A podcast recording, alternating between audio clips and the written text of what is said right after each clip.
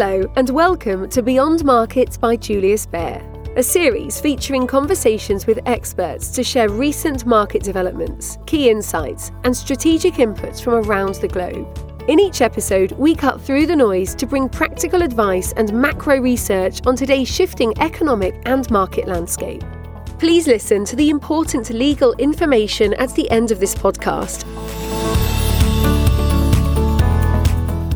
Happy Monday, ladies and gentlemen. I'm Mark Matthews, Head of Research Asia at Bank Julius Baer, and today I'll be giving you the first of our new podcast series of weekly market updates.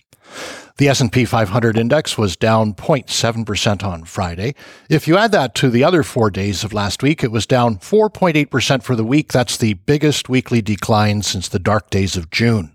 There's no denying the technicals have deteriorated. The S&P's upward support line that had been in place since June failed last Thursday, and it's now 5.5% away from making a new yearly low. What's taking the market down, we all know, is interest rates. In the past, when the Fed funds rate and the 10 year Treasury yield met, that's usually when tightening came to an end. Well, today the 10 year yield is at 3.4%. That's only 90 basis points higher than the Fed funds rate. 90 basis points on the Fed funds rate wouldn't be too much cause for concern. But especially after August's inflation reading came out last week, the market doesn't seem to think 90 basis points is going to be enough. And that's because things like rent of primary residence, that's what the Fed uses for real estate. By the way, it has the highest weighting of any input in the inflation basket at 30%, but also medical care, food away from home. They all kept moving higher, and they're classified as sticky price items. Sticky price means that once it moves, it's hard to bring back down, even if the demand for that item or the cost of making it does come down. And all told, sticky price items rose 6.1% in August over August last year. That takes them to above the previous high of 1991 and to a rate that it hasn't been at since 1982. So last week, several Wall Street banks started saying the Fed has to move faster and forecast a 100 basis point increase in the Fed funds rate that meets on Wednesday. That's a lot more than what the futures market's pricing. It expects 79 basis points. Of course, the Fed doesn't move in increments like 79, so really that means 75. But then after that, the futures market looks for another 69 basis points in November, 39 basis points in December. Add those all up and it infers a Fed funds rate of 4.35%, which is quite a lot higher than the 2.5 it's at now. But some Wall Street analysts are saying even that's not enough. One investment bank wrote last week it expects the Fed funds rate to go to 4.9% by the first quarter of next year, even above 5% if the labor market stays tight. We'll know what the Fed's own assumptions are on Wednesday because it's also going to release the dot plot that shows what each official forecasts for the Fed funds rate to be. In between now and then, the Fed doesn't like it when Wall Street takes over the narrative. It might want to slow things down. It can't say anything before Wednesday because it's blackout period now, but it does have other ways of communicating. For example, it's widely thought the journalist who covers the Fed at the Wall Street Journal is sometimes used as a way of communicating. That's currently a fellow named Nick Timiraos. And he tweeted on Friday after the University of Michigan released its September Consumer Sentiment Survey. Specifically, he pointed out that the expected inflation rate in the year ahead fell to 4.6%, the lowest since uh, last September. And long run inflation expectations are below the 2.9 to 3.1% range for the first time since July 2021. That's also one of the key inflation barometers the Fed uses as an input for its policy framework, the long run inflation expectations of the University of Michigan survey. So the fact it's declining is very good, and maybe it's wishful thinking, but to the extent that Mr. Timiraos is pointing it out, that also might be a good thing. It also suggests other inflation linked series might continue the downtrend they started in July and August. One that came out last week was the New York Fed's consumer survey, and there was a sharp decline in what respondents said they think the inflation rate would be both a year from now and three years from now. Gasoline is where they see the biggest change. In June, respondents in the New York State survey said they expected gas prices to be 6% higher a year later. Well, in August, they said they thought gas prices next year will be the same as they are now.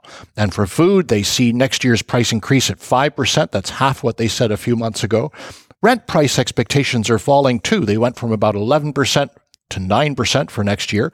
And that's important because it's a third of the index. You might have seen last week the 30 year fixed mortgage rate rose to above 6%. It was 3.3% at the beginning this year. For the average American buying a new home today, the monthly mortgage payment is equivalent to 95 hours of wages. Well, the average American works 136 hours a month. So that means 70% of their income will go toward paying down that mortgage. Clearly, you need a spouse who's also working if you're going to buy a home.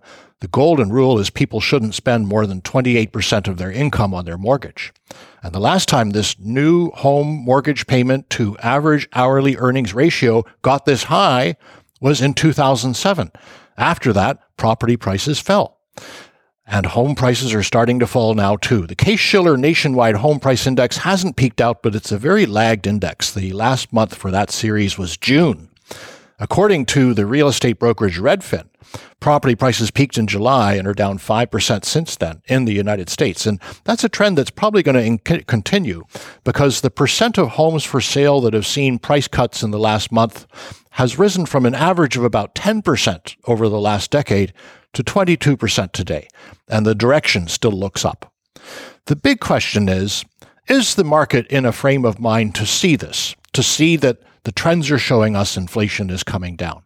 Because we don't have yet long enough time series to say definitively, conclusively, that the inflation pressures are well and truly abating. For example, talking about property, I mentioned that in the CPI basket, it's measured by owner's equivalent rent. That typically lags home prices by six to eight months. Well, I just told you that according to Redfin, the peak in home prices was in July. So that means four to six months to go before it shows up in the rental prices. And four to six months is a long time for a market that's been once bitten, twice shy by inflation. It's worried about a recession too. Not so much in the US, perhaps, but a global one. Because it's not just the Fed that's been raising rates. Central banks all over the world have been raising rates. As hedge fund manager Stanley Druckenmiller said in a YouTube video done by Palantir Technologies on Friday, central banks are like quote unquote reformed smokers. He said they've gone from printing a bunch of money, like driving a Porsche at 200 miles an hour, by not only taking the foot off the gas, but just slamming the brakes on. He's right. It's hardly what you'd call a coordinated and gentle tightening on the part of the global central banks. It's more like everyone seems to be trying to outdo each other.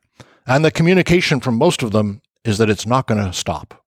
And that's led people to worry about a global recession. Take Korea, for example. The Bank of Korea was comparably early in its policy normalization. In fact, it was among the first to raise rates way back in July last year, eight months before the Fed. It's hawkish right up to today but that hasn't stopped the won from falling 17% versus the dollar since then.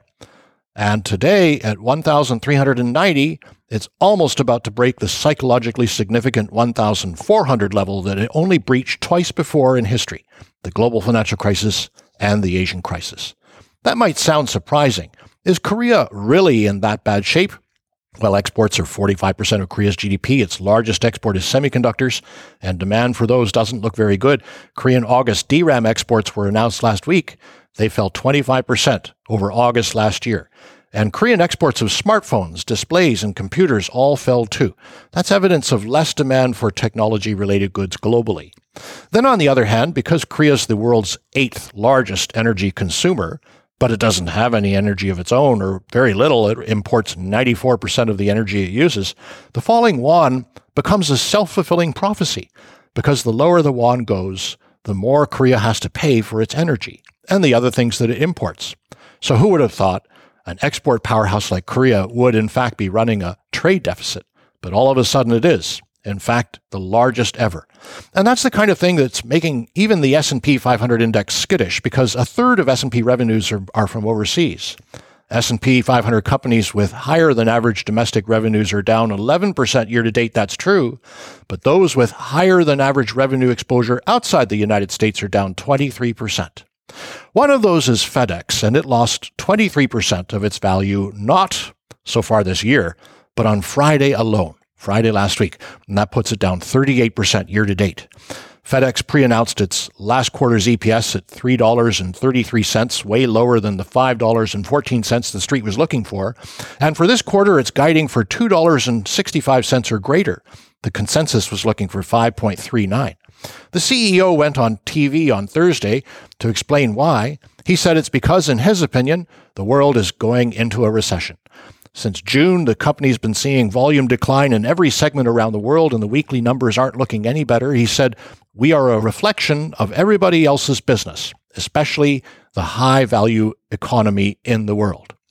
Actually, some analysts are skeptical. They think FedEx might be using the global economy as an excuse. FedEx has one big problem, which is that it runs two separate networks FedEx Ground uses thousands of independent contractors who take packages from sorting facilities to final customers. The idea was to reduce fixed costs, but it's a cumbersome process, and now the contractors are organizing to demand better compensation. Then the other network is the express drivers who are on FedEx's payroll, who often deliver packages to the exact same places the independent contractors just were at. UPS, on the other hand, has a unified network. Its share price didn't tank nearly as much after FedEx CEO went on television to say there's a global recession. In fact, it only fell 4.5%. Anyway, both of those companies are in the Dow Jones Transportation Average, the oldest U.S. stock index, and on Friday it fell below its June low. So that makes it the first of the key stock market indices to do that. The industrials are still 3% above their June low. The S&P, as I said, is about 5% above it and the Nasdaq is about 8% above its June low. But one of the oldest market tenets is that the transports lead the rest, because if goods aren't being transported at the same rate they're being made, that infers a decline in demand.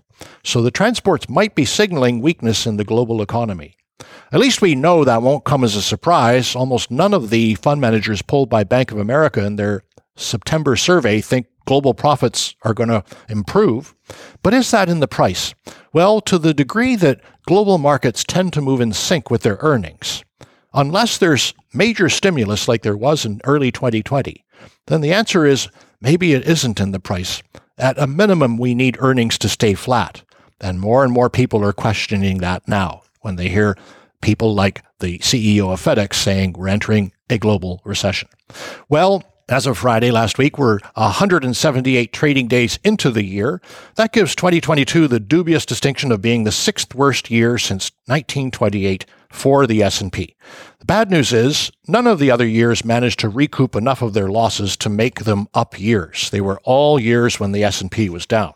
The good news is that the remaining 74 trading days of the year, for 8 of them, the index managed to rise higher than where it was on September 16. Actually, that's still not really, really good news when you think about it, because that means the odds were up from here by the end of the year are only slightly better than 50%. And from now until the end of September, unfortunately, the historic averages don't look great either. In fact, since 1928, the S&P's most bearish period of the year is in late September. October also has quite a few down days, then typically there's a rally in November and December into the end of the year. Of course, those are just averages, so let me tell you our house view. Our equity strategist Mathieu Racheter says the summer rally was typical of bear market rallies. Ultimately, it failed because the market thought the Fed would relax, and it didn't. He wrote last week that lower inflation prints later this year will allow the Fed to relax, but we're not there yet. In the meantime, earnings estimates are still too optimistic and rates are high, so it's best to stay defensively positioned. And bigger picture, here's the view from our CIO, Yves Bonzon. He wrote last week that the Jackson Hole Central Bank Symposium was when the market realized the Fed wasn't easing up. And the situation now is one where even if inflation is peaking, and we do think it'll come down, the Fed's going to keep tightening until there's clear evidence of that. But he also wrote that if the S&P falls toward 3,600 in the coming weeks, we would sell the put options we bought in mid-August and deploy cash. Well, actually, 3,600 is not that far below where the index is today. It's 7% lower. I'll end with the dollar because it's very possible a lot depends on that. It's always had an inverse relation to risk assets, but especially so over the past year.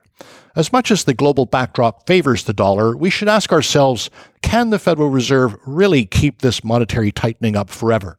And meanwhile, the European Central Bank is getting more hawkish. The ultra dove Haruhiko Kuroda will be stepping down as governor of the Bank of Japan next April. Maybe just looking at yield spreads today is too myopic, and we should be starting to think more about 2023 and 2024. Then we would see that a lot of 2022's bad news has actually been baked in the price, and the US dollar is very overvalued relative to other large economies if we use purchasing power parity. In other words, the cost of goods in the US relative to other large economies. Just think about how cheap things are in Korea now, or Europe, or Japan. Any asset priced in euros is now 20% cheaper than it was at the beginning of last year. Any asset priced in yen is now 30% cheaper, and that includes stocks. Sometimes you have to think about things that way. A lot of this is baked in the price. This is Mark Matthews signing off for now. I wish you a great week ahead, and I'll speak to you again next Monday. Goodbye. You have been listening to Beyond Markets by Julius Baer. If you like what you heard, subscribe to our show on Spotify, Apple Podcast, or wherever you listen. To learn more about Julius Baer, our people, our latest thinking, visit us at www.juliusbaer.com. We will be back with a brand new episode soon. This is a podcast disclaimer. The information and opinions expressed in this podcast constitute marketing material and are not the result of independent financial or investment research. The podcast content is intended for information purposes only and does not constitute an offer, a recommendation, or an invitation by or on behalf of Julius Baer to buy or sell any securities, security based derivatives, or other products, or to participate in any particular trading strategy in any jurisdiction. Julius Baer does not accept liability for any loss arising from the use of the podcast content. Please refer to www.juliusbaer.com forward slash legal forward slash podcasts for further important legal information.